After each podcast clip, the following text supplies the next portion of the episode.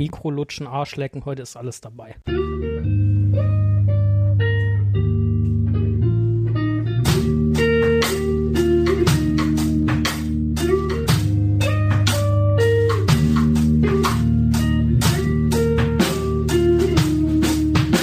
Hör die Ringe. Ein unerwarteter Podcast.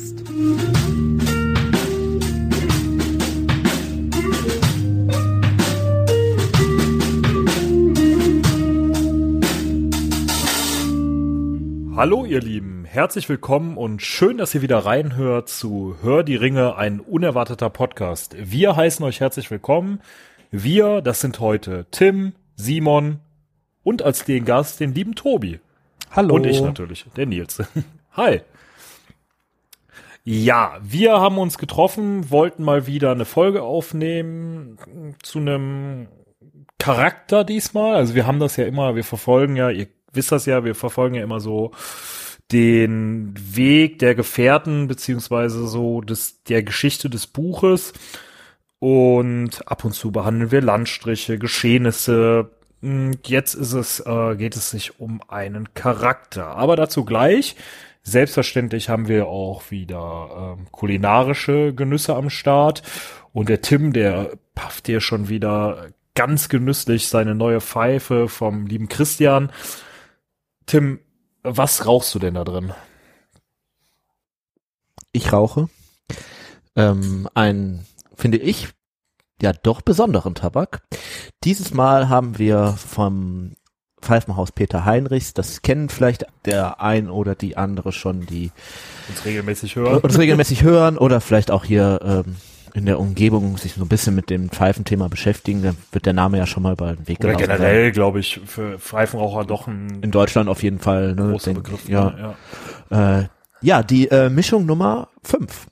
Und äh, ich finde, die schmeckt auch wirklich wie so ein kleines Jubiläum. Also sehr unaufdringlich, ähm, wie Fünfjährige halt so sind, leise, entspannt, ohne wirklich einmal auf die Nerven zu gehen, sondern einfach nur ein schöner Tabak, der ja nach Bourbon schmeckt, aber auch einen exotischen Einschlag hat, finde ich.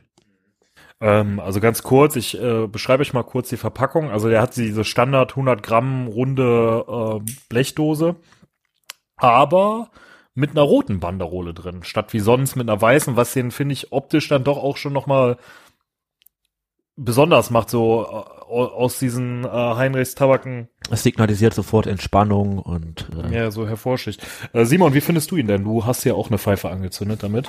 Ich finde den angenehm rund, auch eine Note exotisch und ich glaube, so ein Tabak habe ich jetzt bisher noch nicht gehabt. Also der ist nicht so klassisch fruchtig, wie wir das ja schon einige Male hatten, aber der ist jetzt nicht wirklich herb, sondern der sticht da so ein bisschen raus, finde ich. Ja. Ähm, lässt sich auch wieder sehr gut rauchen, ne? Oder es liegt wieder an unseren Pfeifen, das weiß ich nicht. Ähm, ich hatte den vorher jetzt gerade eben noch mal kurz äh, nachrecherchiert, gegoogelt. Ähm, was natürlich nicht heißt, dass alle unsere Recherchen auf Google beruhen. nein, nein. Äh, vieles machen wir auch mit unserem Gaumen und schmecken das so raus. Ähm, Pina. Colada und äh, Nüsse ist Mhm. ja noch mit beschrieben und du sagtest das eben, ne? Stell ich mir als Cocktail richtig ekelhaft vor, aber ja. Ja, aber man schmeckt so ein bisschen raus, ne? So Doch, finde ich schon. die, diese Da ist irgendwie dieser, ja, doch, Kokos. Ja, was, ja, Kokos. Aber dann auch mit der Sahne, dann Ja, dieses so sehr cremige Rauchverhalten. mh, ja, so schmaukig Ja. irgendwie. Also ihr seht, oh, uns gefällt er. Äh, wir würden dafür eine Empfehlung aussprechen. Ihr könnt auch gerne natürlich ähm, ihn nachholen oder uns anschreiben, dann können wir euch gerne eine Probe irgendwie. Weißt du, wie man Zupacken. Probe auch sehr gut nach Hause kriegt? Um auch mal ein bisschen Werbung zu machen. Äh, wie denn? Man könnte natürlich unser äh, großes Steady-Paket kaufen und sich äh, quasi für jede Folge äh, mit Tabak, aber natürlich auch mit Bier versorgen lassen. Pfeifenkraut. Apropos, äh, apropos Bier. dabei.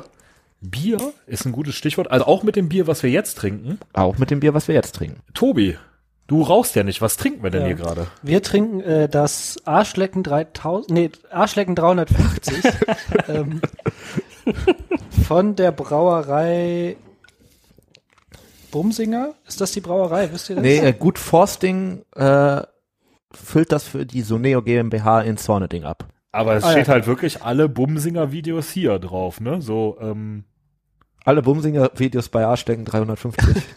ja, hier, das mit dem, äh, ähm, es ist auf jeden Fall ein helles Bier und äh, ich finde es sehr lecker. Wir haben ja gerade schon mal probiert. Äh, auch nicht so super dominant und äh, super kräftig, aber ähm, sehr rund. Ich finde das sehr sommerlich, ehrlich Ich gesagt. muss bei dem Bier so ein bisschen an Arschleckenfeuerwerk. Ich habe nicht getroffen. Aber ich finde es auch, ja, sommerlich, sommerlich trifft's gut. Ich finde das auch sehr lecker. Man fragt sich natürlich so ein bisschen, was die anderen 15 Tage im Jahr äh, ge- geschieht, aber äh, es ist wirklich ähm, gutes Bier. Also das war so ein bisschen ein, das ist ja ein Marketing-Trick, so was Provokantes zu nehmen. Das machen wir vielleicht auch manchmal. Ähm, aber in dem Fall muss man sagen, liebe Hersteller, es hat funktioniert und ihr habt uns überzeugt. es schmeckt gut, ne? Ja, könnte man noch mal holen. Ich frage mich, ob es noch 349 andere Sorten gibt. Mindestens. Ja, das werden wir vielleicht herausfinden. Mir schmeckt es auch sehr gut, ähm, auch in diesem, ist eine 03er Flasche, ne? Ja. Ja. Kommt sehr schick daher. Aber, worauf wollen wir denn hinaus mit diesem, äh, Dem Arschleckenbier. Arschlecken, Bier und etwas provokanten. Ähm, ich habe ja eben schon gesagt, ein Charakter, ganz besonders, ja doch irgendwie ein besonderer Charakter, weil er einzigartig ist, ne? Weil er im Gegensatz zu, er ist also niemanden außer sich selbst verpflichtet. Ja, ich, würde, ich, ich wollte gerade sagen, im gewissen Gegenstand vielleicht auch. und seinem Schatz. Äh, jetzt wisst ihr vielleicht schon, um wen es heute geht. Tobi, um wen geht es denn? es geht um den lieben äh, Smergol oder auch Gollum. Genau. Aber bevor wir anfangen, über den zu sprechen, machen wir noch eine kleine Pause, rauchen unsere Pfeife, trinken unser Arschlecken 350, philosophieren schon mal etwas vor und ihr hört uns gleich wieder. Bis gleich. Im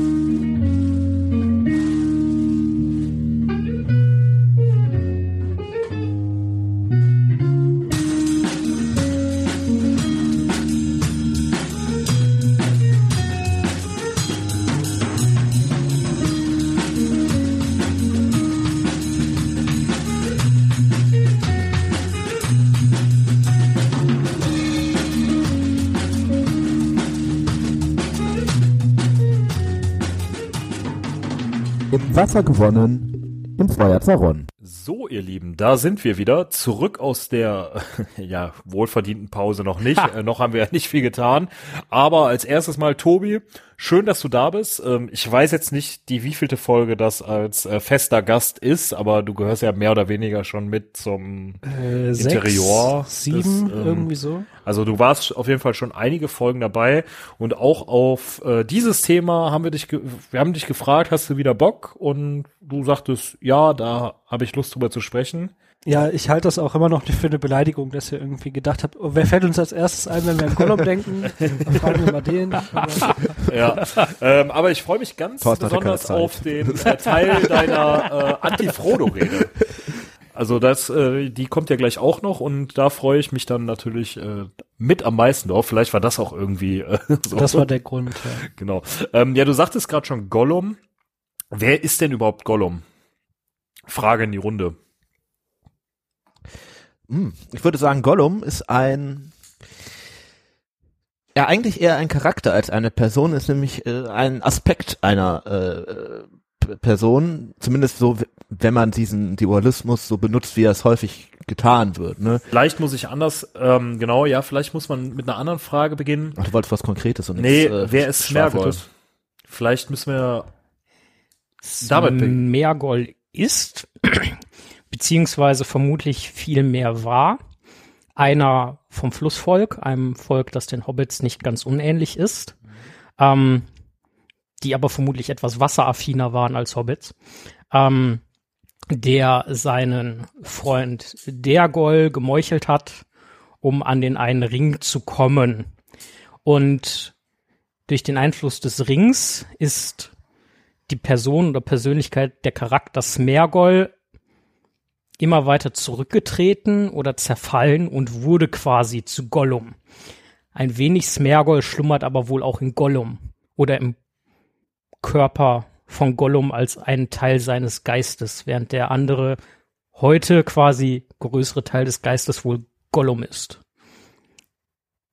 Ja, ich glaube, die Frage lässt sich, also du hast ja jetzt zwei Fragen Um das mal zu Genau, versuchen, ja. so als Erklärung. Gollum? Die eine lässt sich nicht ohne die andere Eben, deshalb hatte ich die beantworten. äh, Frage direkt noch hintergeschrieben. Vielleicht ähm, ganz kurz, der Name Gollum, den hat er ja nicht ohne Grund Den hat er sich ja mehr oder weniger erarbeitet schon oder erarbeitet selber gegeben, ne? ja, Durch dieses äh, Geräusch, was er wohl immer gemacht hat. So, ich kann dieses das jetzt, äh, glucks, glucksende ja, ich kann das jetzt, Gollum, diese, ja, Ja.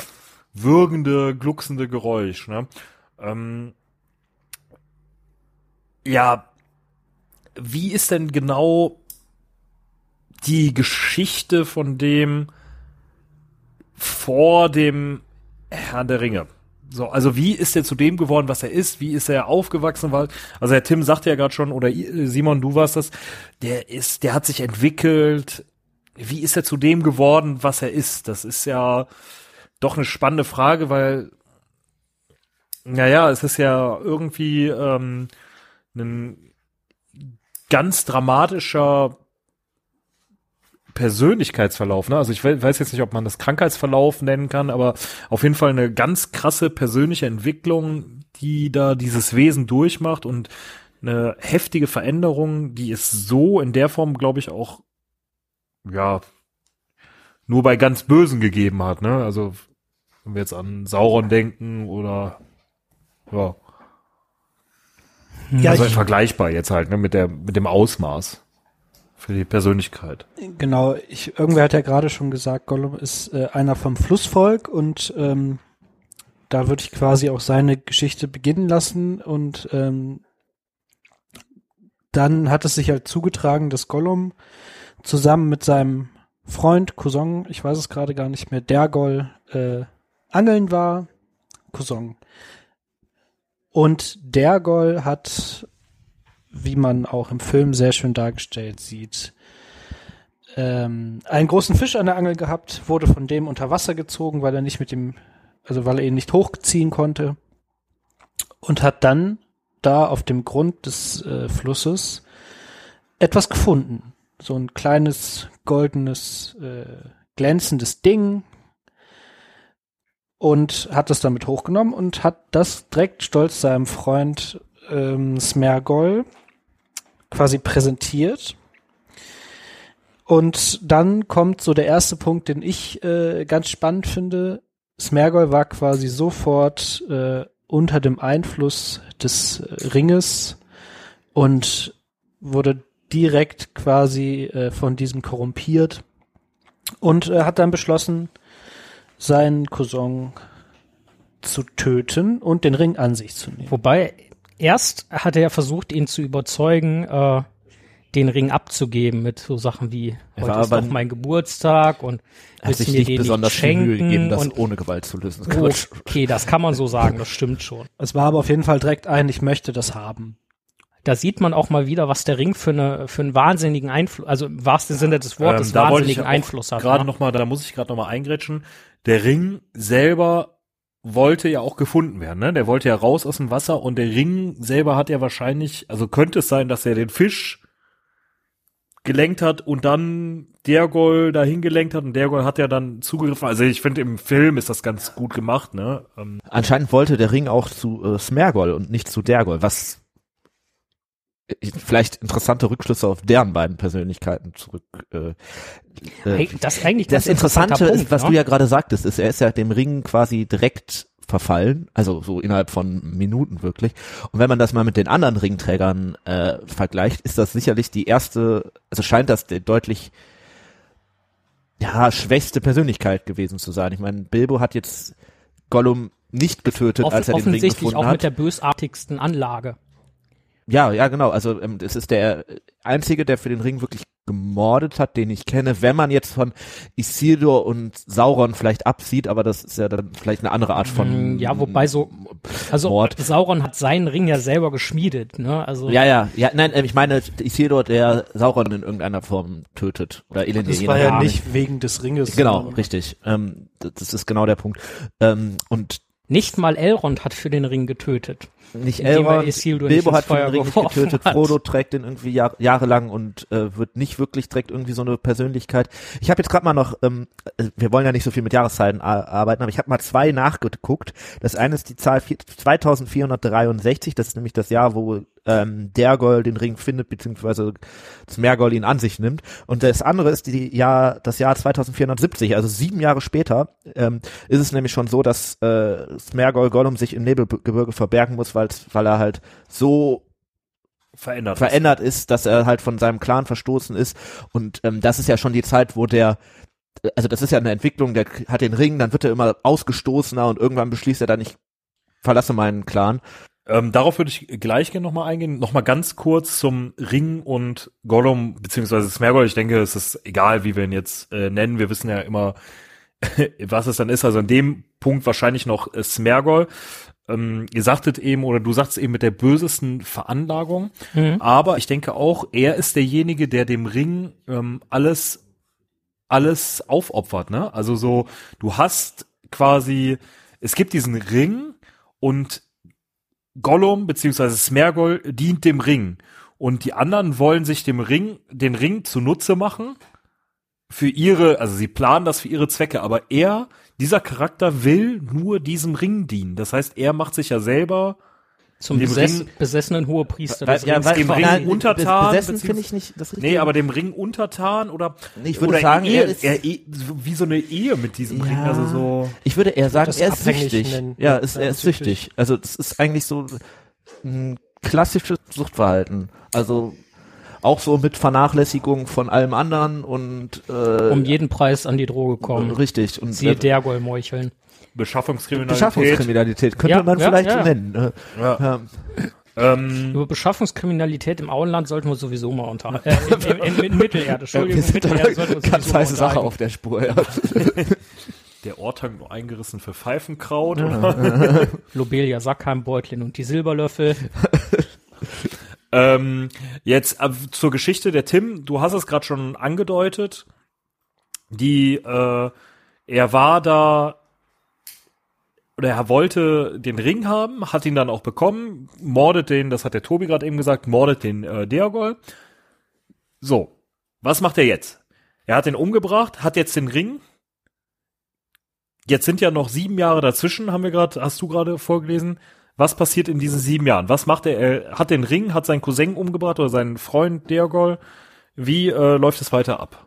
Im Endeffekt merkt Gollum oder Smergol jetzt relativ schnell, okay, wenn ich diesen Ring anhabe, kann mich niemand sehen.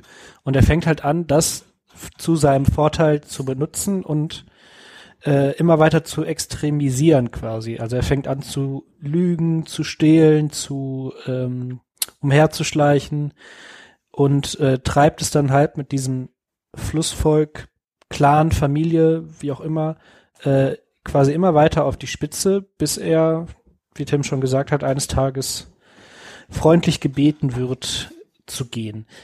Was ich mich gerade gefragt habe, was ich tatsächlich nicht weiß, ähm, ist bekannt, wie er den Tod von Dergol verkauft hat, quasi? Das habe ich mich auch gerade gefragt. Das muss ja Ähm, irgendjemandem meine, das aufgefallen kommt, sein eigentlich. Ich meine, das kommt im ersten Buch Ah. vor, dass er das quasi, äh, ja, ich, Ich meine, das meine wird auch, dass da erzählt, dass, das, gesagt dass er gesagt hat, so, er hätte ihn verloren oder der sei verschollen gewesen. Also er, er benutzt fadenscheinige Ausreden. Badeunfall, sowas von Genau, wegen, ja, ja, genau, er benutzt Das kommt fadenscheinige auch Ausreden. häufig vor.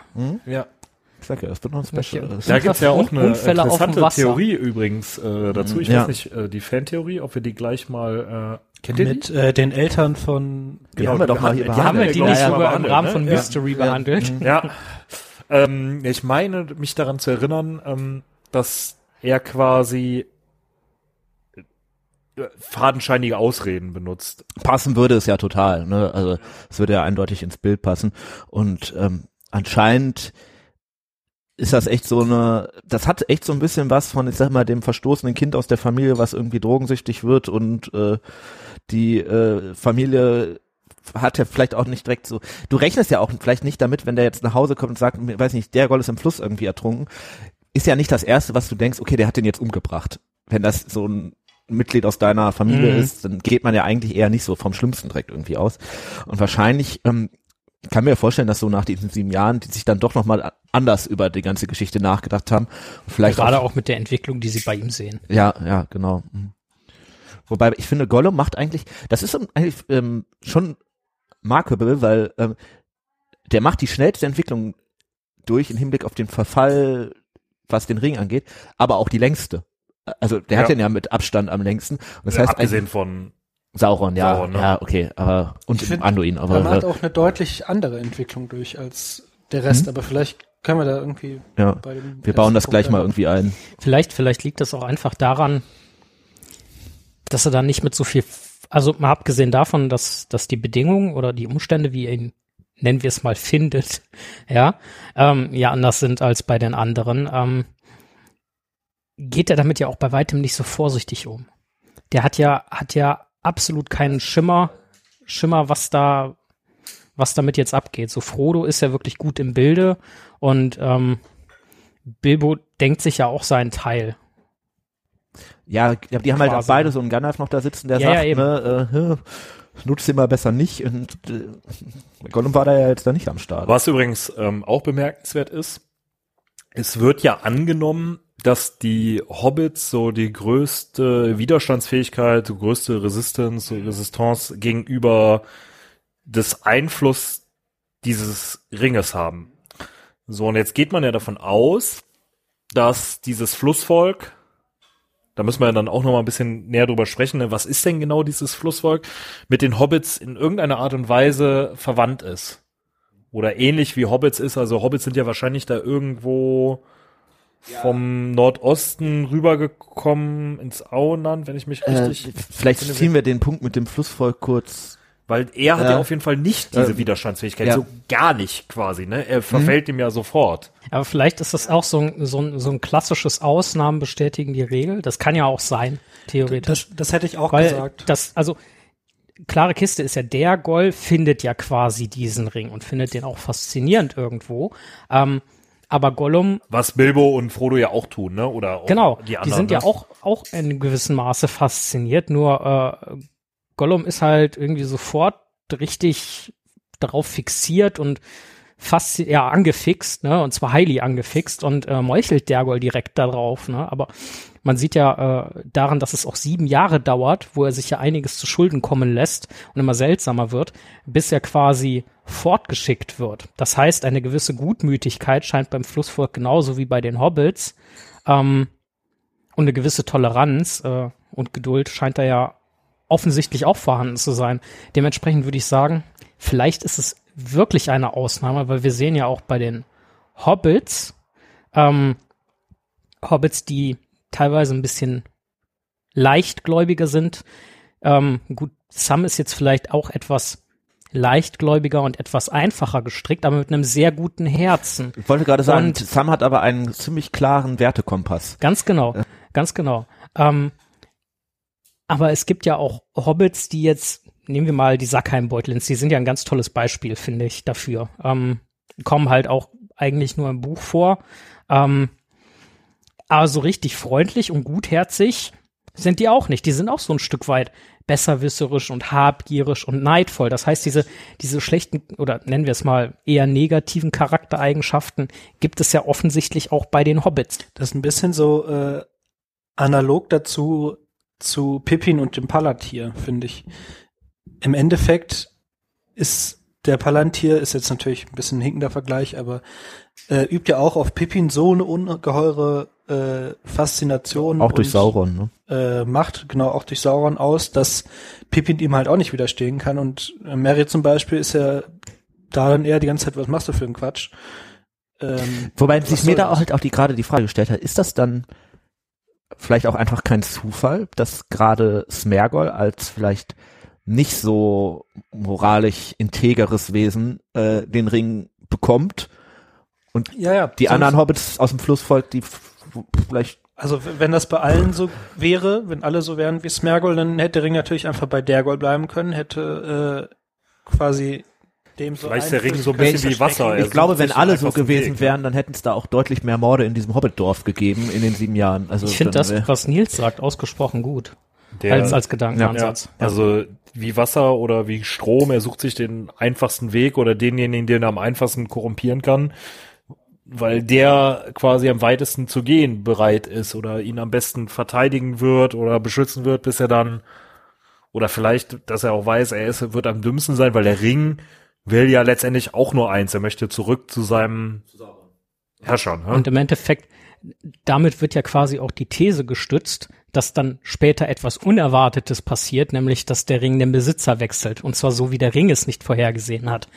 Dementsprechend denke ich schon, dass der Ring, also der Vergleich finde ich super, ähm, dass der Ring wirklich sagt so, das ist jetzt mein Weg. Hat er, hat er nicht, weil ich glaube, er hat ja dann letztendlich schon irgendwie, er kann so, hm, das ist jetzt vielleicht besser für mich, um nochmal weiterzukommen. Da könnten wir dann ja, also auch mit, interessant. mit dem ja. Ring nochmal ins Ja. Nebelgebirge, da haben wir ja eben Stimmt, schon aber das ist vielleicht so ein bisschen der, das, der Gegensatz zu dem, wie Smergol in den Ring gekommen ist. Da hat der Ring nämlich die, sag mal, böseste Person in dem ganzen Hobbitdorf quasi gefunden. Vielleicht Und da hat es den einzigen Hobbit ist. in, dem Ork, in der Orkstadt gefunden. Ja, ach ja, wir sollten ja auch Informationen vermitteln. Ja, Ähm, Wir haben Informationen. Wir vermitteln welche. Wir haben, haben nee, gesagt, wie, wir welche haben. ja, okay, okay. also für Leute, die halt nur die Herr der Ringe Ja. Filme kennen oder Bücher oder, ja. Weil das, was da passiert ist, das spielt ja eigentlich im Hobbit. Ja. So, und ganz kurz, Ähm, ja, also Gollum hat diesen Ring sehr lange, so ungefähr 500 Jahre unter dem Nebelgebirge und sitzt dann da fröhlich mit seinem Ring und sagt Gollum, Gollum, mein Schatz und so weiter. Ähm, und dann Und kommt futtert Fisch. futtert Fisch, und Orkse. und Orkse, das Ja. muss man ja auch mal dazu. Also äh, Gollum ist, glaube ich, im Hobbit noch wesentlich monsterhafter so, und ne? monsterhafter beschrieben als letztendlich dann im, Da Ja. hat Im Herr er, der Ringe, der ja. Ringe oder auch in den Filmen rübergekommen. Ne? da hat er, da hat er den Ring ja auch noch, beziehungsweise bis er ihn verliert. mehr Macht, ne? Und bis er, und bis er dann schwächer wird, dauert's vermutlich einfach erst. Also ich erinnere mich auch an eine illustrierte Ausgabe, die Mhm. äh, ich mal hatte vom Hobbit. Und da war Gollum wesentlich größer, kräftiger. War das so eine japanische oder eine schwedische? Ich weiß Das wären so die ersten beiden gewesen. Das sind tatsächlich, Also äh, es waren so leichte paar Bilder drin. das ist wahrscheinlich schon ziemlich alt, ne? Ich glaube, könnte die Ausgabe Ja. da oben sein. Ich bin mir aber gerade nicht Ah. sicher. Ähm, also Tolkien hat die zu seinen Lebzeiten ja dann auch irgendwann gesehen, ne? Und äh, hat deswegen auch nochmal irgendwie klargestellt, nee, das ist eigentlich gar nicht so ein Zwei-Meter-Riese, der unterm See lebt und Leute erwirkt, sondern halt eher wie ein Hobbit äh, und klein und äh, die Gefährlichkeit kommt halt bei dem eher so von wegen Agilität und natürlich auch äh, Unglaubliche Hinterhältigkeit. Hinterhältigkeit und das ist das Bild, was ich meinte. Das verlinken wir auf jeden Fall. Oh, zeig mal Dieses, bitte rum. Dieser Frosch äh, in dem Boot, also dieser Riesenfrosch. Äh, das ist, äh, ja, genau das äh, meine ich aber auch. Dieses quasi, ja. Und bei Gollum kommt, ist halt, also das, warum der so gefährlich ist, der versucht halt sein Ziel um jeden Preis zu erreichen. Und das Ziel ist am Ende, Leben, um den Ring zu haben. Und dafür gibt es halt zwei. Und er Optionen. versucht es auch auf den effizientesten Weg. Deswegen ja so hinterhältig. Ja, ja, das stimmt. Ja, Frontale Konfrontation ist ja überhaupt nicht sein Metier. das Ja. stimmt. Ja. Äh, da ist übrigens das Bild, äh, was ich, äh, vielleicht können wir das Ja, mal ja. abfotografieren, aber das Ja. ist quasi auch diese Riesenkröte, ne? Ja, so, genau. äh, Mhm. Und das passt ja jetzt nicht so wirklich zu dem Hobbit. Ähnlichen, Äh, noch Wesen, Hobbit-ähnlichen ja. Wesen, ne? Ähm, ich weiß gar nicht, ob wir da mit Probleme kriegen, wenn wir das einfach abfotografieren und, äh, zufällig drauf. Wir machen ein Ja. Bild vom Tobi und. Ihr müsst euch äh, ähm, mit euren Steady-Unterstützern einfach einen Anwalt. ja. Warte, warte, kann Thorsten das nicht machen? Ähm, dann kostet So, der Ring äh, fällt an Bilbo. Richtig? Und da merken wir schon so die erste äh, Eigenschaft, Gemeinsamkeit quasi zu den Hobbits und Smergol beziehungsweise Gollum. Die Liebe zu Rätseln. Ja. Also, weil er hat ja, also Das ist Bilbo- ja so, wie der Ring eigentlich seinen Besitzer wechselt, ne? Also beziehungsweise, Genau. ja, also Bilbo findet den dann und trifft danach ja dann auf Gollum. Genau. Und dann tragen die halt ihren berühmt berüchtigt gewordenen Da müssen wir Rätselopfer. eigentlich Das auch ja über die Fairness von Rätseln reden. Genau. Ist das denn wirklich ein Rätsel gewesen oder ist das Ja. nicht eigentlich ein er Taschenspielertrick im wahrsten Sinne akzeptiert, des ne? Wortes? Ja gut. In dem Zusammenhang müssen wir, glaube ich, nochmal über diese Regeln äh, kurz reden, weil die mich immer so ein bisschen verwirrt haben, muss ich sagen. Weil ähm, Bilbo ja irgendwann sagt, äh, hier, ich mache dein Spiel mit, aber denke an die Regeln und dann steht auch im Buch, nicht mal das böseste Geschöpf von Mittelerde würde es wagen, die Regeln zu brechen oder irgendwie sowas. Dann frage ich mich erstens, was sind die Regeln? Steht in den Regeln, ich darf nicht sagen, äh, was ist in meiner Tasche? Und heißt es dann auch, Bilbo ist das böseste Geschöpf von Mittelerde? Und What does it have in its Also, nasty pockets? woher stammen diese Regeln? Das habe ich irgendwie, da bin ich irgendwie immer drüber gestolpert. Ich, äh, die, ich glaube, die, das mit den Regeln ist aber tatsächlich auch Bilbos Ansicht, oder? Die da einfach wiedergegeben wird, von wegen, der glaubt zu dem Zeitpunkt, die Regeln sind die Regeln und den wird niemand, weil Gollum hat ja ganz klar vor, wenn er das Spiel verliert, ihn umzubringen. Das kann tatsächlich Das ist- sein, das weiß ich klar. Also ich kenne die, die Regeln sind ja tatsächlich, gibt ja jetzt nicht so Rulebook auf äh, Rätsel in Mittelerde, sondern äh, die sind ja nicht so bekannt, aber da steht ja wahrscheinlich jetzt auch nicht drin, äh, wenn du verlierst, töte deinen Gegner. Das ist to, to riddle in Middle-earth. Also quasi ein Mittelriddle. Lassen wir das. ähm, also, Was hat eigentlich Tom Riddle damit zu tun? das, äh, ich denke, darauf gehen wir gleich nochmal ein. Ähm, ganz kurz, was passiert dann? Also bis er quasi wieder beim Herr der Ringe auftaucht, ähm, vergeht ja dann auch nochmal, vergehen ja einige Jahre dann nochmal.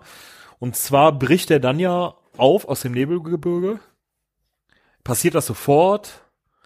Ist er da, muss er sich erstmal überwinden, wieder rauszukommen, weil er meidet ja jetzt das Licht und die Helligkeit und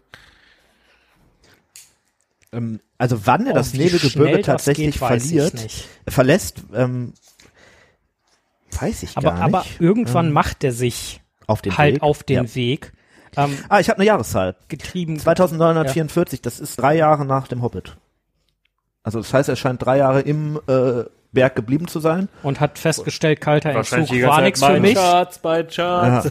Kalter Entzug ist nichts für mich. Dann muss ich da jetzt doch mal raus und äh, Beutlin suchen. Ich und kann mir auch wusste er vorher nicht, wie er rauskommt. Er hat ja den Ring immer benutzt, um da auch rumzuschleichen und vielleicht war die Alternative halt einfach durch diese Orkstadt wirklich jetzt zu spazieren. Ja, aber vielleicht hat das einfach irgendwann auch nicht mehr geklappt, weil wenn man keinen Ring hat, ist das mit den Orks erlegen irgendwie auch schwieriger. Ja, vielleicht hat er Hunger bekommen. nach drei Jahren. Vielleicht war der Teich leer gefischt. Deswegen war er so dünn, er war vorher wirklich so richtig dick. Und nee, drei Jahre später hat er nichts gegessen. Vorher war er halt wirklich diese Kröte, ne? Ich weiß nicht, ich würde sagen, wenn das heute wäre, hätte er ja einfach bei Picknick bestellen können oder sowas. Gorillas, ja. Ähm, naja, und dann den Rest der Geschichte, der ist quasi klar. Er gerät in die Fänge der Und Sauron? Genau. äh, erst Sauron, Ja. dann Erst Sauron, dann Aragorn. Dann, Dann wird er zu Legolas. den Elben gebracht, genau.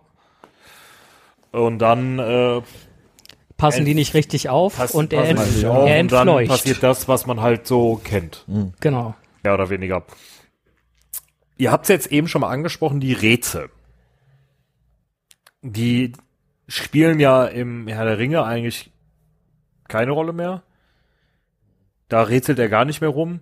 Aber er scheint ja Rätsel im Hobbit zu lieben, ne? Also das ist ja so, also er ist ja so ein bisschen wie so eine, ich sag jetzt einfach mal, also monsterhaft dargestellt, wie so eine Sphinx vielleicht, ne?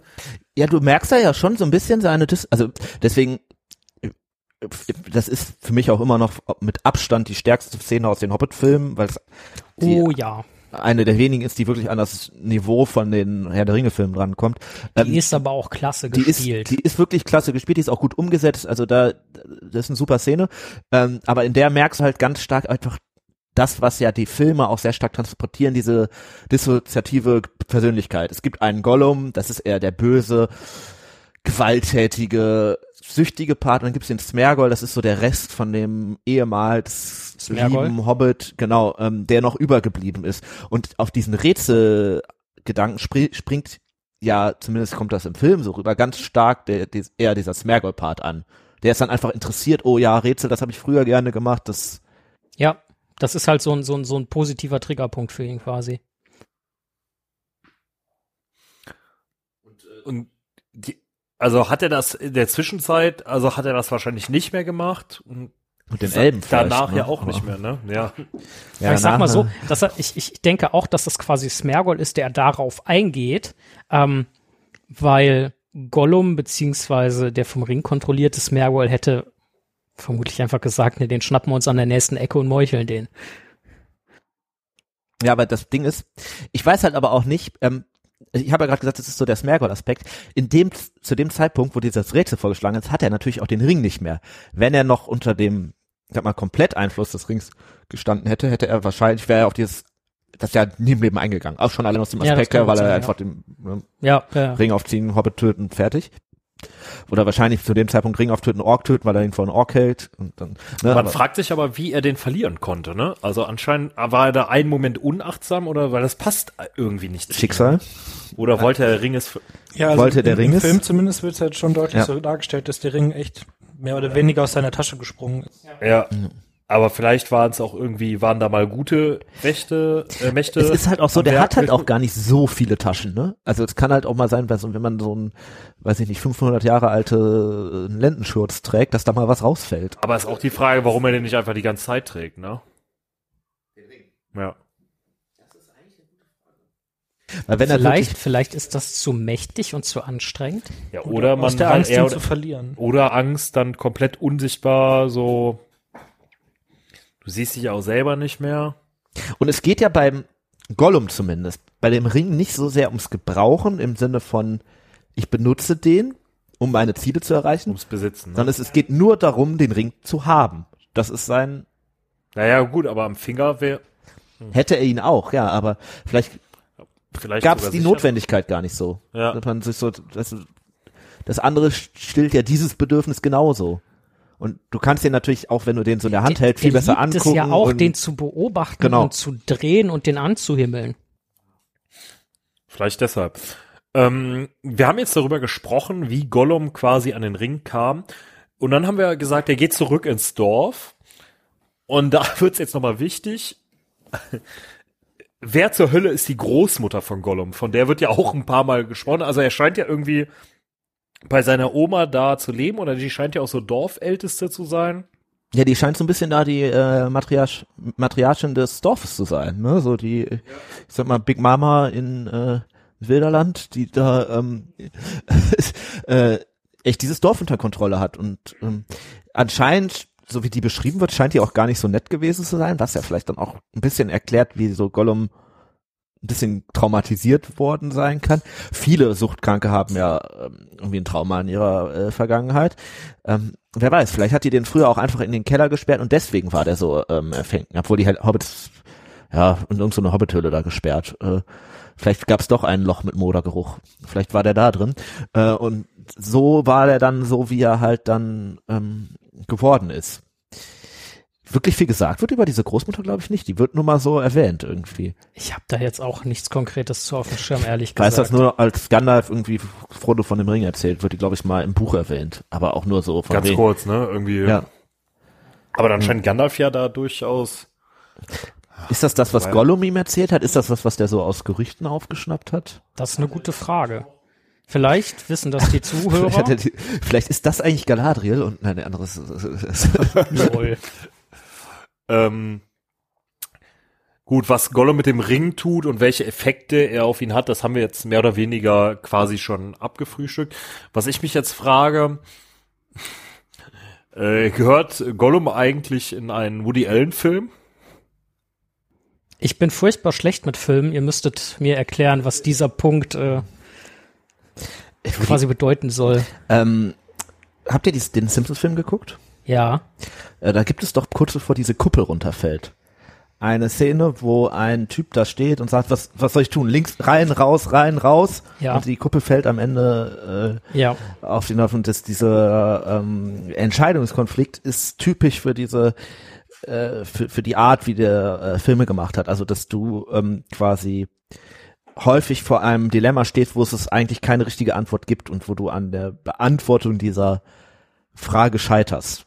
Ah. Wie der, wie heißt das Ding in Star Trek, dieser eine Test, den sich Spock da ausgedacht hat. Nie gesehen. Nee, im Endeffekt, es ist, es ist ein, es ist ein Test, wo, äh, ja, genau, das ist, das ist ja quasi ein Test, den kannst du nicht gewinnen, weil jede Entscheidung, die du triffst, ist falsch, außer wenn du einfach nichts machst. Also gehört er in den Woody Allen Film oder nicht? Tim, die Frage Ähm, kam ja letztendlich auch ja, die- von dir, die du dir das stimmt. selber äh, im Vorfeld gestellt hast und in den Konzeptbogen eingereicht Deswegen hast. möchte ich ganz sagen, klar sagen nein, ähm, weil Gollum eigentlich gar nicht so von einem moralischen Dilemma aus seiner Sicht steht. Er hat eigentlich nur ein Ziel. Und er hat, hatte ja auch keine Moral, ne? Also ja, ja, genau. Also Das hätte ich jetzt auch gesagt. Der, Und- der, der, der hat ja keine Moral. Er steht ja nicht wirklich vor einer Wahl, tue ich das Richtige oder das Falsche, in dem Sinne, dass Wobei er, Smergol das ja letztendlich schon hat hinterher, ne? ja, aber er, ähm, Smergol hätte, Smergol Ja, verabschiedet sich moralisch ja im Endeffekt, als er Dergol umbringt. nee, Naja, aber ähm, ähm, Wobei, also im, äh, bei dieser Frage für ich den äh, über Sirit Ungol oder nicht, als das so ein bisschen bei ihm rausgekommen ist, gab es ja auch diese Konfrontation der beiden Seiten. Und Smergol war ja dann, also die Smergol-Seite war immer so, nee, wir haben gesagt, wir dienen dem Herrn des Schatzes. Und die Gollum-Seite meinte, ja, wir töten den, dann sind wir der Herr. Das kann man dann irgendwie vielleicht auch schon ein bisschen so sehen. aber ich das ist ja keine, du hast eine gute Entscheidung und eine schlechte, da hast du keine. Lose-Lose-Situation eigentlich. Ach so. Mhm. Also deswegen hätte ich gesagt, nein, natürlich kann man jetzt sagen, dadurch, dass er dann am Ende entscheidet, Frodo zu töten und ihn den Ring abzunehmen auf dem Schicksalsberg, wird der Ring dann am Ende zerstört. Das ist aber, glaube ich, nicht das, was beabsichtigt wurde von der Gollum-Seite. Ich weiß auch gar nicht, ob er in dem Moment dann wirklich drauf aus war, Frodo zu töten. Aber das ist vielleicht nochmal eine andere Frage. Ja, er war auf den Ring aus. Wenn Ja, Frodo ja, dabei genau. stirbt, ist das egal. hübscher Nebeneffekt, aber nicht so das, äh, das Hauptziel. Ähm, Nochmal eine andere Frage, das Volk dem Gollum oder Smergol, Smergol ja eigentlich entstammt, ist ja dieses Flussvolk. Wir haben ja eben von der Großmutter gesprochen, die da erscheint Oberste war oder Dorfälteste oder Herrin, was auch immer. Ähm, wie genau sind denn da die Strukturen? Wo müssen wir denn dieses Flussvolk hinordnen? Gibt es das noch? Ist, hat, ist das in die, ist das in den Hobbits aufgegangen oder wie äh, kann man das vielleicht? Also in den Hobbits aufgegangen ist es nicht. Ähm, das Flussvolk hat gelebt am Anduin, also sprich an den Schwertelfeldern so im Großen und Ganzen, also rechts östlich vom Nebelgebirge. Ähm, und das sind äh, im Prinzip, man kann eigentlich schon sagen, das sind Hobbits. Ähm, die Hobbits leben ja im Auenland, so jetzt zum Zeitpunkt des Herr der Ringe, zu fast alle. und vorher waren es ja, glaube ich, vier Stämme oder Ja, so. drei Stämme, Drei. genau. Und Drei. ein Stamm davon, die Starren, wurden halt auch beschrieben als eher diejenigen, die Boot fahren und nicht so ein Problem mit Wasser haben und auch äh, so ein bisschen äh, anders sind als die Hobbits. Und die Beschreibung der Starren passt auf die Beschreibung des Flussvolks eigentlich ziemlich gut. Wahrscheinlich ist das, sind das einfach Überreste von diesem Starrenvolk. Wie lange die dann noch nach Gollum quasi da sind, ist ein bisschen unklar. Ähm, ich habe letztens noch mal irgendwo einen Text gefunden, ich glaube in den Nachrichten von Mittelerde, wo einfach gesagt wird, als die Nazgul nach dem Auenland suchen, die haben ja am Anfang keinen Plan, wo das ist und reiten so quer durch Mittelerde und suchen das, finden die sogar noch Überreste vom Flussvolk und machen das dann quasi die da, also so kurz vorm Herr der Ringe, als, sagen wir mal, ein, zwei Jahre vorher. Ähm, deswegen ganz klar, was mit dem, wie das jetzt dann am Ende untergegangen ist, ist nicht, aber es scheint doch noch länger da gewesen zu sein als äh, zumindest nur zu Gollums Zeit, was ja 500 Jahre sind. Weißt du, ob die mit den äh, Brandybox quasi am ehesten verwandt sind? Weil denen wird das ja auch so nachgesagt. mit Ja, also die, die, die meisten Starren im Auenland leben im äh, Bockland, also da, wo die Brandybucks waren. Wobei im Auenland hat sich das ja eh alles vermischt und da gibt's jetzt nicht mehr, du bist ein Starrer, sondern du, ne, das ist halt so. Also vielleicht doch irgendwie da ausgewandert dann auch ins Auenland, ne, weil die Besiedlung kam ja auch Auch möglich. wahrscheinlich ja, danach irgendwann Ja. erst, ne? ja. Ähm, gut, wir wissen es nicht, vielleicht kommt da irgendwann. Vielleicht weiß es ja zu- einer draußen irgendwie, ob da noch Ja. mehr zu gibt. Zum Wäre auf jeden Fall interessant. Ähm, wir haben eben von den Filmen gesprochen. Dann sollte man auch, glaube ich, mal darüber sprechen, wer Gollum spielt und wer dadurch mehr oder weniger berühmt geworden ist. Ja, also gerade mit dieser Art, ne, von äh, Schauspielerei dann irgendwie. Also ich weiß nicht, wie ihr das seht, aber ich finde, das ist die beste schauspielerische Leistung der ganzen Filme.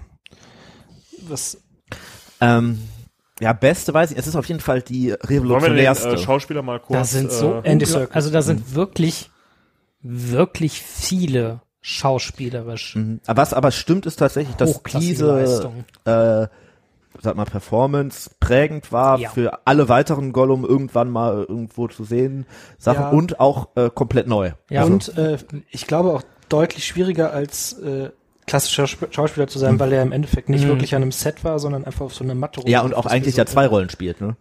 Ja. Äh, Die Ja, ja. voneinander abhängen. Und deswegen, also Auch dieser Switch dabei. Da Ja. gibt's ja auch einige Szenen im, im Film. Ja, also für den war das ja tatsächlich auch so der Durchbruch. Der hat dann nachher noch echt viele gemacht. Irgendwann wurde er so ein bisschen auf diesen, ich bin jetzt der äh, Motion Capture Schauspieler reduziert und immer wenn es irgendwie hieß Motion Capture, er macht eine Circus und andere Rollen hat er auch dann erstmal gar nicht gespielt. Ähm, für den war das natürlich schon der, der, der, der Durchbruch und ich finde die Leistung von Andy Serkis im Film wirklich Überragend. ja, ja, doch, also wirklich auch nochmal andere überragend und äh, Ach, man sieht's ja allein daran, dass sie dafür eine neue Technik quasi was schon entwickelt haben, da, dass der seine schauspielerischen Leistungen umsetzen kann und halt nicht nur seine Stimme irgendwie abgibt, wie es eigentlich geplant war. Ähm, ich denke, wir müssen dann auch mal kurz über den Synchronsprecher uns unterhalten. Das müsste Andreas Fröhlich. genau, das Dann ist Andreas sein, ne? Fröhlich, ja. Ähm, der macht seine Sache, glaube ich, auch sehr gut, oder? Also ich finde das in der deutschen Version steht der englischen eigentlich nicht wirklich nach. Also natürlich kannst du nicht den Originaltext so verpacken, wie das ein muttersprachlicher Schauspieler vielleicht kann. Aber ähm, ich finde, die, das, was da Andy Serkis im Originalfilm macht, kommt in der deutschen Version, ja, ich würde fast sagen, Vor allem ganz hervorragend. Ich finde, ich finde auch, dass äh, die, die deutsche Vertonung der Filme oder die deutsche Synchronisation insgesamt auf einem sehr, sehr starken Niveau ist. Auch von der, von der Stimme jeweils zum Charakter. Ja, das stimmt. Ich finde aber da fällt es nochmal besonders auf.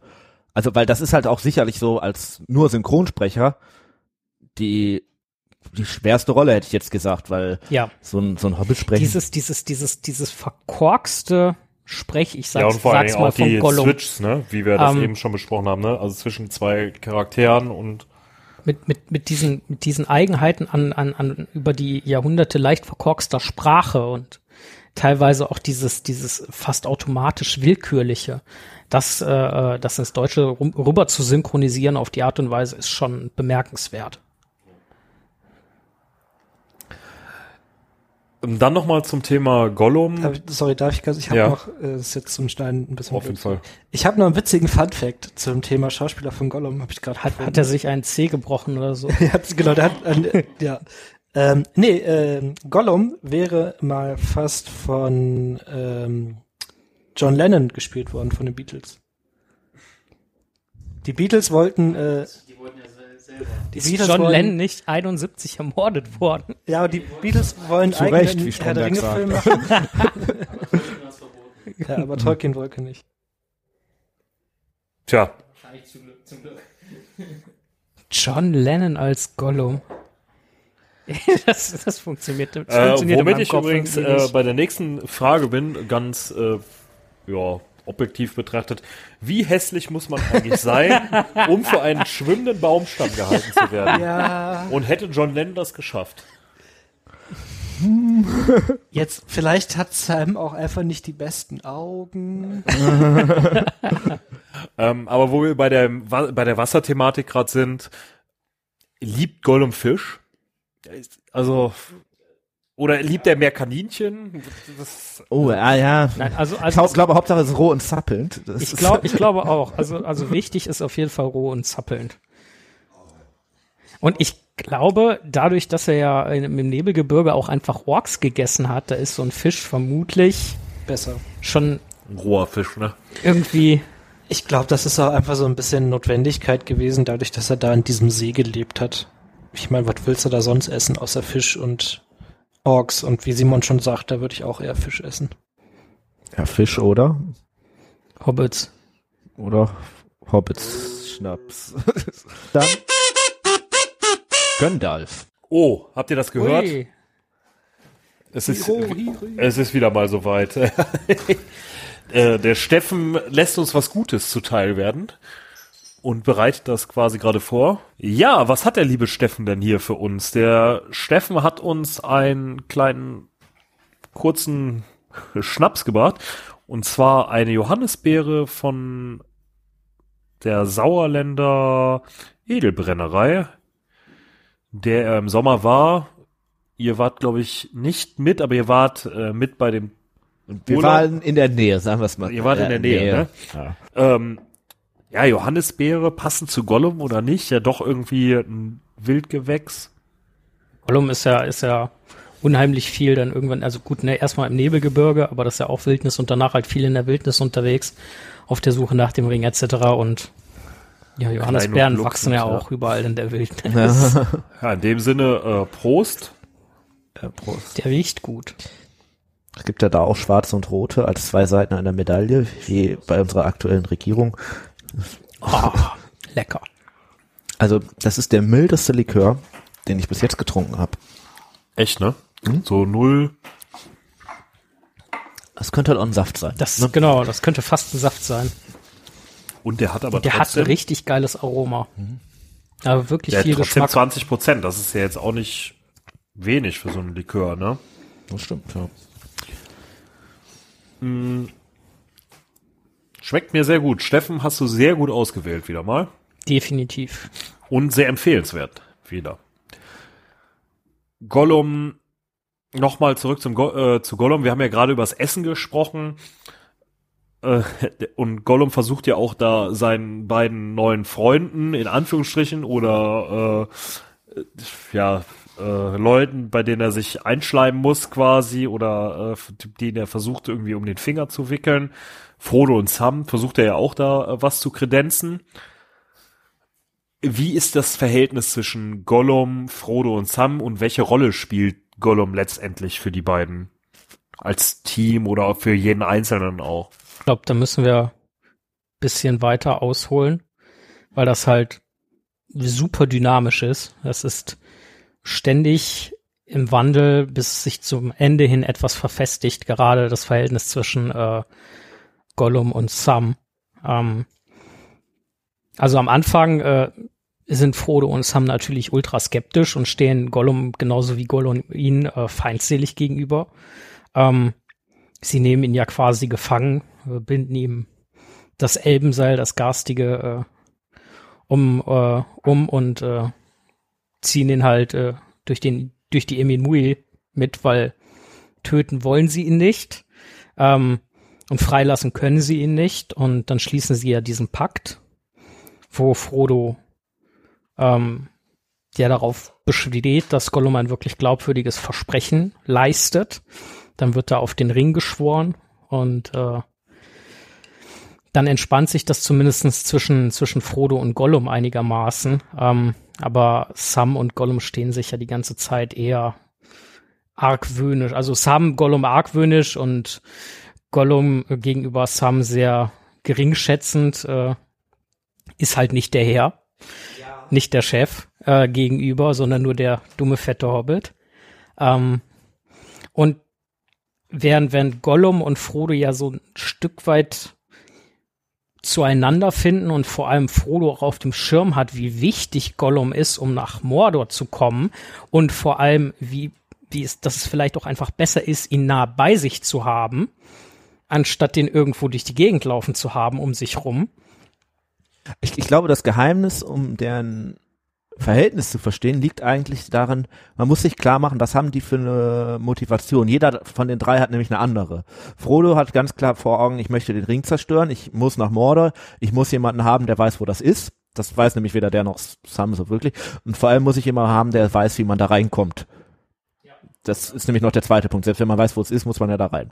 Äh, Gollum hat ein interessantes Ziel eigentlich, weil er hat ja so gesehen, erstmal, als er die trifft, das Ziel, den Ring für sich jetzt so zu, mit, wie er es halt so macht, mit Gewalt zu erobern.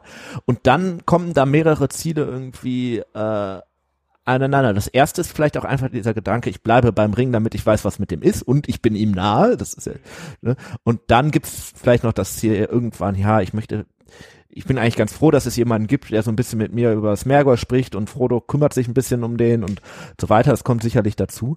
Ähm, und dann gibt's halt noch Sam, der keins von den, den Zielen hat, sondern der hat ja eigentlich nur das Ziel, ich möchte Frodo beschützen, ich möchte, dass es Frodo irgendwie, ne, dass dem nichts passiert. Und dass er seine Aufgabe schaffen kann.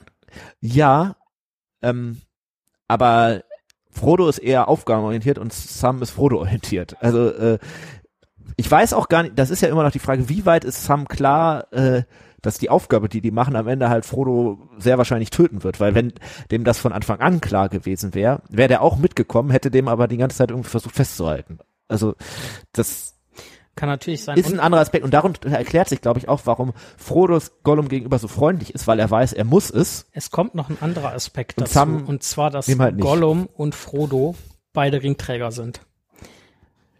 Ach, meinst du sowas von wegen Best Buddies, wir wissen, was wir durchgemacht haben? Ja, genau. Ja, Frodo, vielleicht nicht Best Buddies, aber, aber, äh, Frodo kann verstehen, was Vielleicht ein bisschen Gollum mehr. Verständnis als Sam, ne? Und das ich glaube, kommt ja auch durch. Frodo sagt ja auch, ich habe Mitleid mit ihm, weil er ja auch sieht, was das für aber eine zerrissene das Kreatur ist doch genau ist. deren Ziel, weil Frodo hat ja das Ziel, den Ring zu zerstören, weil er den Ringträger ist. Und das ist etwas, was äh, sehr viel Aufwand erfordert, seinerseits. aber ähm, ich, also zu dem, was Simon gerade gesagt hat, ich glaube, dass Gollum Frodo insofern auch wieder ein bisschen, ja, sagen wir mal, Zuversicht gibt. Weil, stell dich mal Frodo jetzt gerade vor, der trägt jetzt seit ungefähr einem Jahr dieses Ding mit sich rum. Und heult viel darüber rum. heult unheimlich viel rum. Alle hassen ihn. Ähm, und, und also der leidet jetzt nach diesem Jahr schon.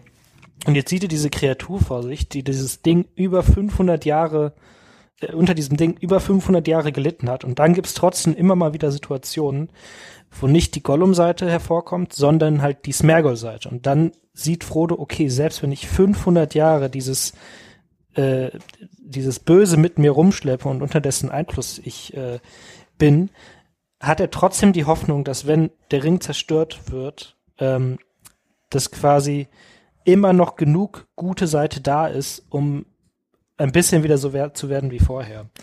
Deswegen Also lieber Smergol als Protagonist anstatt Frodo? Das ist ja auch witzig. Aber dann werden die Hörspiele, glaube ich, sehr anstrengend. Gandalf, Ich glaube halt, also was, was mir gerade noch so als Gedanke kam, ähm, Frodo hat ja irgendwie, ich habe ja eben so über Ziele gesprochen, ist wann, also eigentlich muss ja Gollum irgendwann klar werden, der Ring geht gerade nach Mordor. Das ist ja nicht so wirklich zu verwehren. Und dann muss ihm ja, gibt's ja nur zwei Möglichkeiten. Entweder der kommt wirklich auf den Gedanken, die wollen ihn zerstören, was ich eher weniger glaube, weil das nicht in seinen Kopf geht, genauso wie bei Sauron, aber aus anderen Gründen. Oder die bringen den dahin, weil äh, Deswegen finde ich diese Aussage vor dem schwarzen Tor dann immer so dämlich. Irgendwie, äh, ja, hier, ihr dürft da nicht reingehen, wie, aber äh, du hast gesagt, du zeigst uns den Weg. Ja, ihr habt nicht gesagt, dass ihr reingeht. Was glaubt ihr denn, was die machen? Ein bisschen Sightseeing oder Ja. was? Also das ist, äh, es ist, nicht so, irgendwann fragt man sich halt wirklich, Gollum, also, äh, äh, der muss ja irgendeine Idee davon haben, was das Ganze soll. Ähm, Was, was ist das? Also, Er macht sich, er macht sich ja im späteren Verlauf. vielleicht So macht er sich deswegen Gedanken auch die dahin. Gedanken, weil der irgendwann das Gefühl kriegt, ich äh, werde hier verarscht, deswegen gehen die ab zur Spinne irgendwie. Ganz so, ne? genau, das ist der Punkt. Ähm, nachdem sie ja ins schwarze Tor nicht reinkommen und Gollum dann offensichtlich auf dem Schirm hat, hey, die wollen da rein mit meinem Schatz. Was wollen die? Arschlöcher, ja. Äh, danach durch Isilien gehen, ähm, wo, wo Frodo und Sam dann von den Waldläufern erstmal gecatcht werden und äh, später äh, Gollum davor bewahren, äh, getötet zu werden von den Waldläufern. Und dann wird Gollum von denen halt ultra schlecht behandelt, ne, was er ja so als Soll Verrat so anstellen, oder? was er ja als Verrat von Frodo erstmal empfindet. So, das heißt, dieses, nennen wir es mal, labile Vertrauensverhältnis, was vorher zwischen den beiden entstanden ist, erhält er ja einen ganz herben Dämpfer. Zusätzlich mit der Information, dass die zwei offensichtlich mit dem Schatz nach Mordor rein wollen, was Gollum natürlich gar nicht schmeckt. Er aber trotzdem noch so hin und her gerissen ist und sagt, ja, ne, wir nehmen den Pass von Kirit Ungol, ähm, weil ne, Herr hat gesagt, bring ihn nach Mordor, ich bring ihn nach Mordor, schwarzes Tor geht nicht, ergo Kirit Ungol. Ne, wo Faramir ihn ja eigentlich auch direkt für äh, exekutieren möchte, dass er, dass er da lang immer, also ich, da denke ich auch immer noch, ja, okay, das ist alles irgendwie auf Verrat angelegt und und, dann so hat weiter. er und dann hat er natürlich auf dem Schirm, ja, da ist sie, also ergo Kankra, die Spinne. Ähm, und wenn die die Hobbits vergenusswurzelt, kann ich mir den Schatz gönnen. Und das forciert er dann ja auch. Ja, natürlich. Ne? Es ist, glaube ich, am Ende trotzdem der einzig sinnvolle Weg gewesen, weil es so viele andere Pässe nach Mordor gab's halt jetzt auch nicht, ne? Deswegen. Muss man einfach buddeln. Also Höhlen Ja. haben können Hobbits doch. Also es ist halt ne- ein Abhängigkeitsverhältnis, um das mal abzukürzen. Es ist ein beidseitiges Abhängigkeitsverhältnis. ein beidseitiges Also vor allem zwischen Abhängigkeitsverhältnis. Frodo und Gollum. So, Sam. Und ja, und Sam ist so, der versucht das so ein bisschen zu regulieren. Na, nee, Oder das will ich weiter- nicht sagen. Nee, der hat eigentlich vor allem das Ziel, Frodo zu schützen und ähm, dem wird das, glaube ich, irgendwann klar, dass Gollum das schon irgendwie was riechen muss.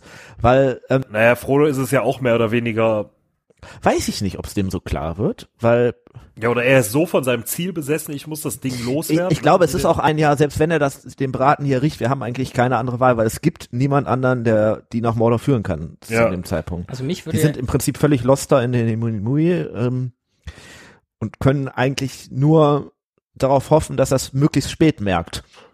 Also mich würde ja interessieren, was Tobi zum Verhältnis zwischen Frodo und Gollum über diese Zeit sagt.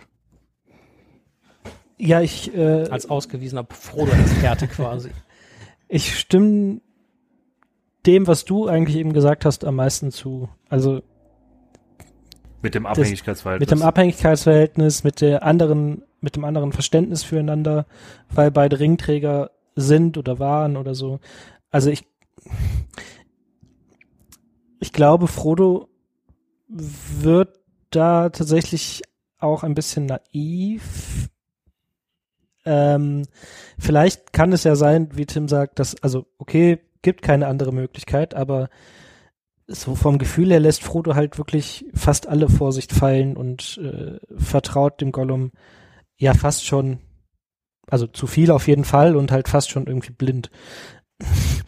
Die Frage ist halt gezwungenermaßen blind. Ja gut, aber stell dir zum Beispiel die äh, Situation Vielleicht vor. ist es auch die Überforderung mit dem Ring dabei. Dass er das Bestimmt, einfach, klar. Dass, er, dass es ihm immer schlechter geht und dass er sagt, ich muss da irgendwie hin und Gollum sagt das und dann hat Aber- er fertig. Äh, jetzt zum Beispiel die Situation, wo irgendwie Gollum den Weg über äh, hier ähm, Pass von Sirit Ungol beschreibt und dann sagt er irgendwie hier, dann ist eine Straße und dann geht so eine Treppe rauf, Treppe rauf, Treppe rauf und dann und dann sagt er nichts mehr und die Frage, was kommt dann, ist ja eine sehr berechtigte. Aber die hätte man sich besser vorbereiten können, Genau. das stimmt. Und, und, und Frodo, Frodo kommt halt nicht auf die Idee, das zu fragen, sondern die Frage kommt von Sam. Und Frodo hätte einfach gesagt, ja, okay, dann gehen wir die Treppe rauf und dann gucken wir mal, was passiert.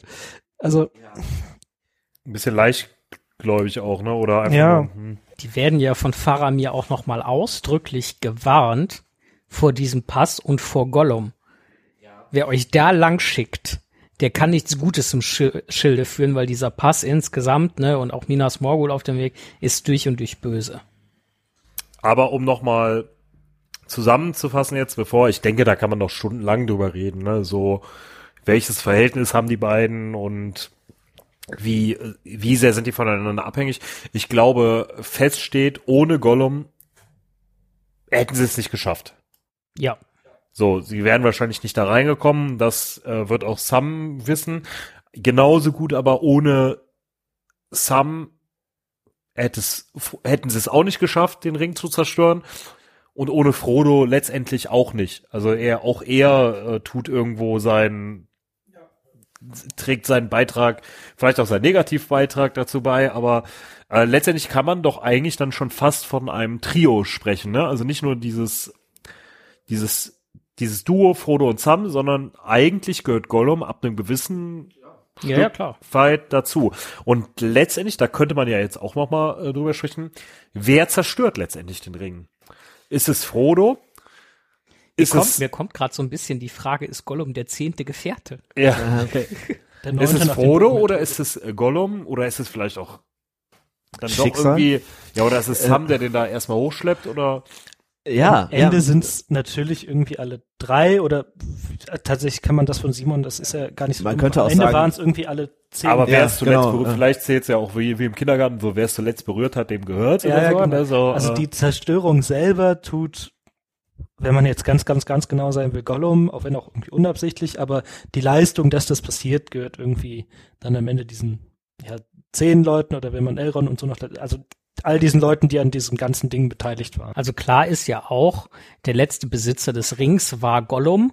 Der hat den vorher auch quasi angeleckt. Ähm, auf eine etwas weirde Art und Weise. ähm, hat quasi gesagt, wer es angeleckt hat, dem gehört's und ist dann. Äh, Das wäre ein wirklich guter Plot gewesen, wenn der Ring gar nicht der Ring gewesen wäre, sondern dieses Symbol für die ultimative Macht und das ultimative Böse am Ende Frodos äh, zehnter Finger ist.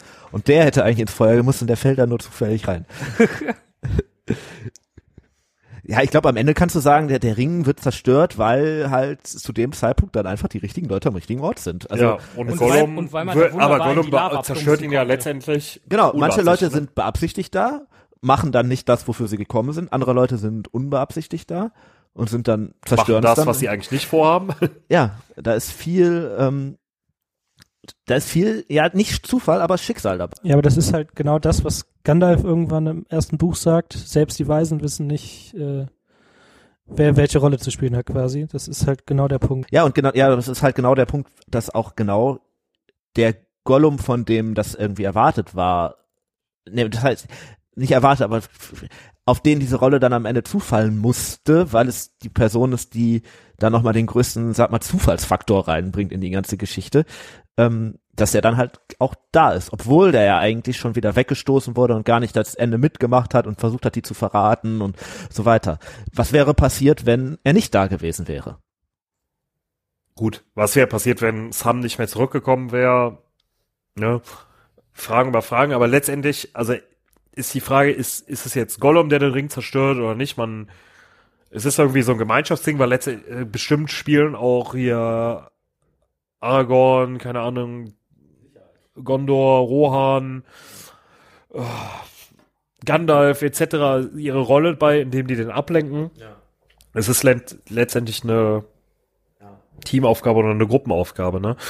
Ähm, am Ende bleibt ja echt die Frage, was wäre, ähm, hätte es anders laufen können? Also ist es vorstellbar, beispielsweise Frodo steckt den Ring auf, äh, sagt ja hier, das ist jetzt meiner und äh, Sam sagt, äh, nee, ich schub's dich rein. Hätte das in Sams Charakter gepasst? Nein. Hätte, genau. Es hätte nicht in den Charakter gepasst, ähm, aber Sam hat ja durchaus auf dem Schirm, worum es letzten Endes geht, Das ist richtig, aber Sam hat auch das Ziel, Frodo zu beschützen. Was merkt er, was, was, was macht er aber, wenn er merkt, dass er Frodo eigentlich nicht beschützen kann, weil Frodo das große Ganze äh, so hart gefährdet? Ob er dann sagt, sorry, Chef, und ab dafür, oder äh, Ich weiß nicht, ich glaube, Sam war, wie Tim schon eben gesagt hat, immer eher Frodo fixiert als Sache fixiert. Also er meldet sich halt auch für dieses Ganze, nachdem Frodo gesagt hat, ich gehe und nicht nachdem es irgendwer ist. Ähm, Irgendwer muss den das Ring stimmt, aber als ja, aber Frodo quasi ja klar, dass äh, stirbt in dem Sinne von, dass er jetzt für tot gehalten wird, weil er von der Spinne vergiftet wurde, äh, geht Sam trotzdem weiter. Der hätte ja auch sich in den Kopf setzen können, ich begrab den jetzt erstmal und so weiter. Sondern da hat hat in dem Fall dann. Wobei das dann wieder der Unterschied gewesen wäre. Die Orks hätten bestimmt eine gehabt. er hält, er hält Frodo für tot und geht deswegen weiter, quasi in Anführungszeichen, um es mal ein bisschen zu überspitzen, Nee, das stimmt. In dem Frodos Zeitpunkt- Erbe zu, zu Ja. Ende Ja. zu führen.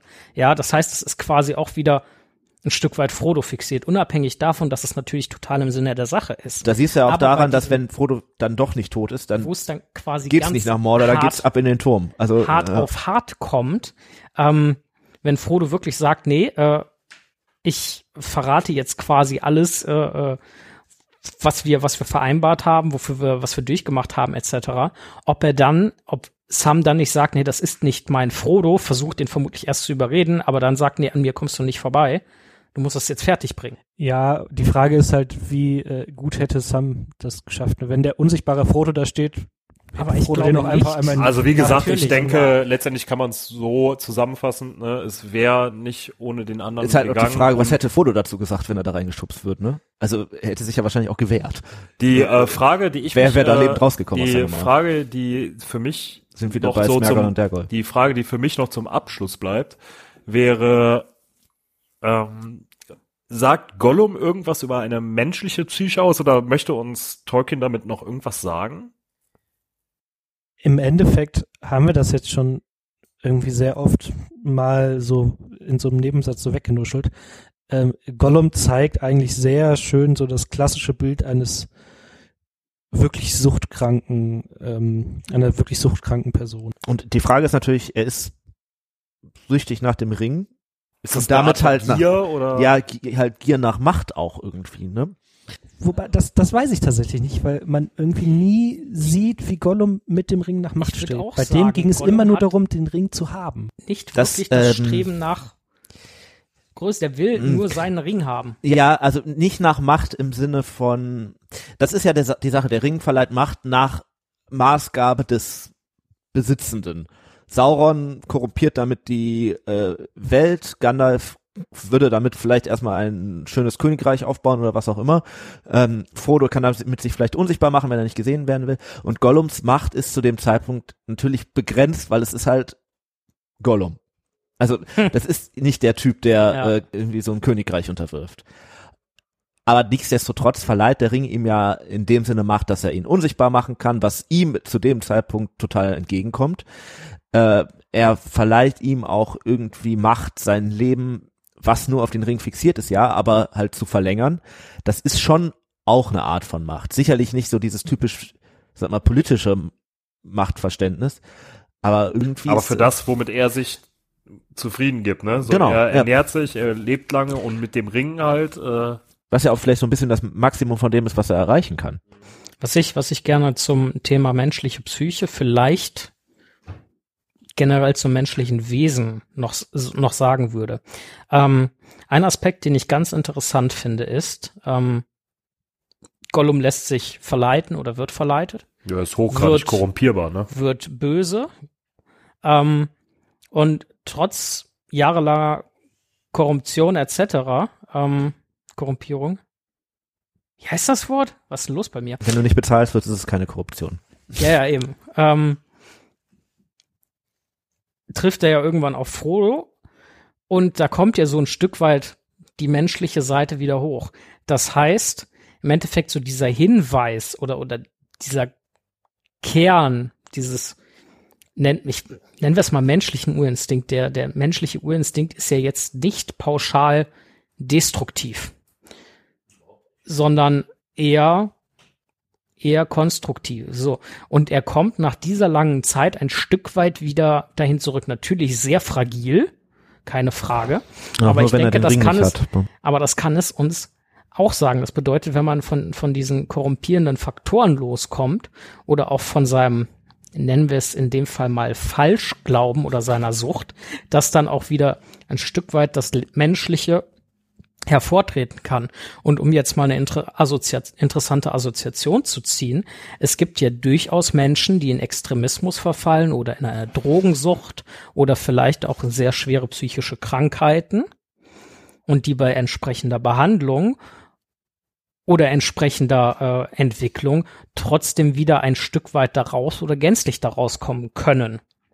Ähm, insofern könnte man fast meinen, dass Gollum uns Hoffnung vermitteln soll. Aufs Menschliche. Tut er, weil es ja auch so ist, dass trotz dieses, ich sag mal, widerwärtig bösartigen Charakters, er am Ende ja auch irgendwie dafür sorgt, dass alles gut wird. Unfreiwillig, aber äh, Ich wollte schon mal schon auf eine tut. kreative Art und Weise. Ja, äh, aber Knusper. Knusper, Knäuschen. Ne? Apropos kreative Art und Weise, ich denke, wir haben jetzt schon sehr viel über äh, Gollum gesprochen. Äh, bevor wir zu unserer letzten Frage kommen, ähm, zum Thema Gandalf. Oh, ich möchte eine, ich muss dir reingrätschen. Leider leid. nicht, nee. Der ist, Ähm, der ist jetzt ich, ich vorbei. muss eine Sache muss ich noch sagen und zwar äh, im Film ist das super dargestellt. Gollum selber hält ja ein Zwiegespräch mit sich selber. Das ist auch noch etwas, was zum Thema menschliche Psyche vermutlich sehr wichtig ist. Eine gewisse Form der Selbsterkenntnis und Auseinandersetzung mit sich und in Anführungszeichen seinen eigenen Dämonen. Was ja so semi gut funktioniert dann am Ende, ne, aber Gut, ich hatte gerade schon angekündigt, wir, äh, ich unterbreche diese Diskussion jetzt und äh, würde mir ganz gern noch mal ähm, zum Thema Einfallsreichtum und ähm, Kreativität äh, Tobis Rede anhören. Äh, Eine Rede.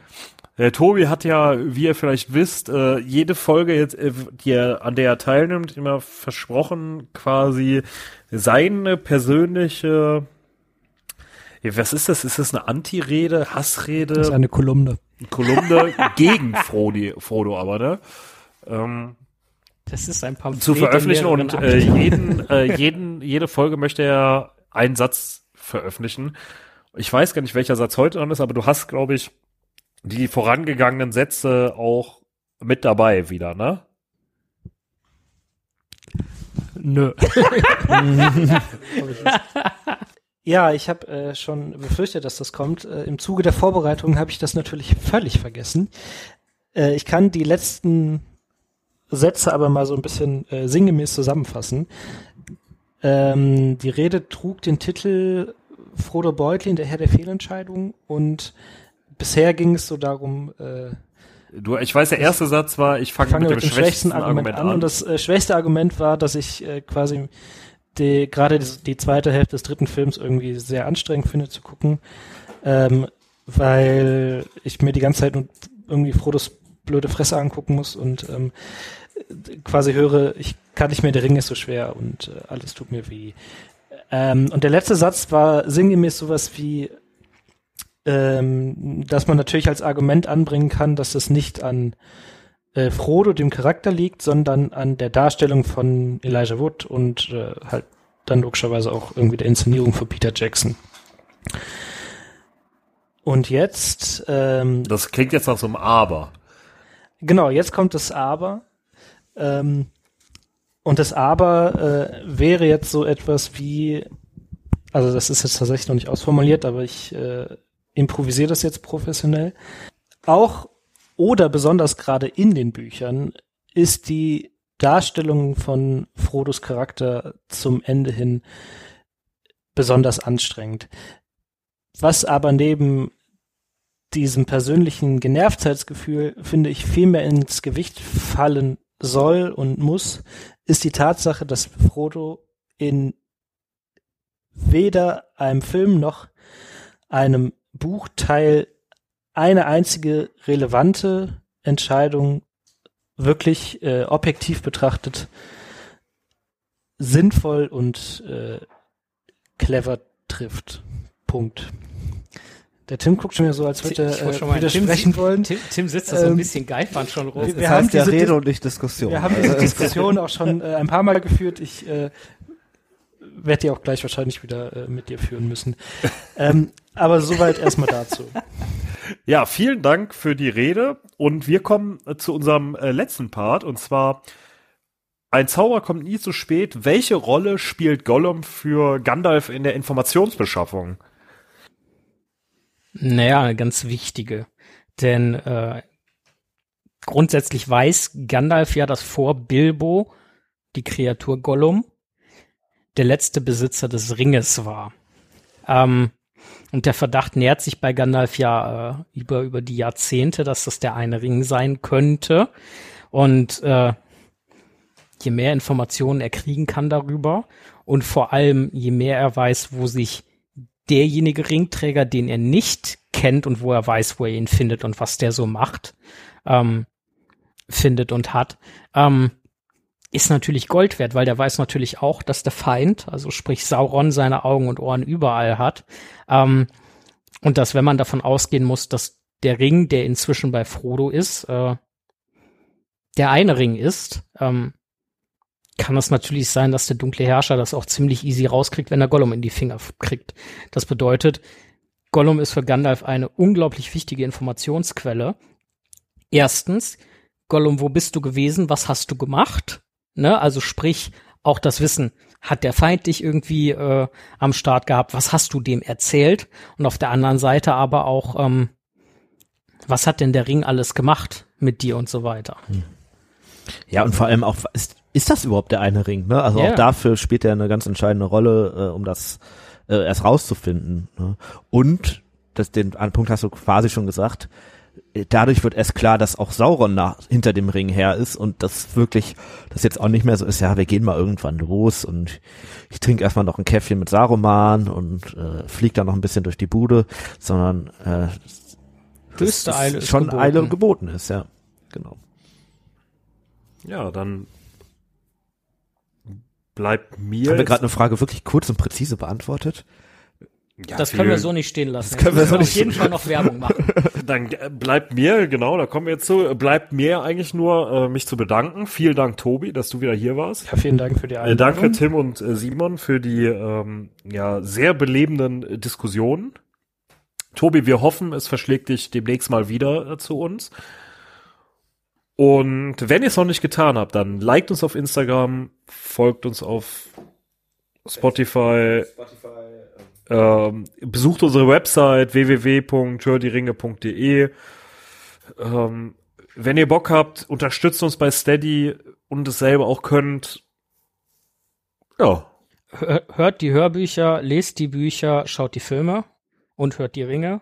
Und ansonsten hört wieder rein, wenn es wieder heißt, zur nächsten Folge. Hört die Ringe. Ein unerwarteter Podcast. Bis demnächst. Ciao. Tschüss. Tschüss. Fick die AfD.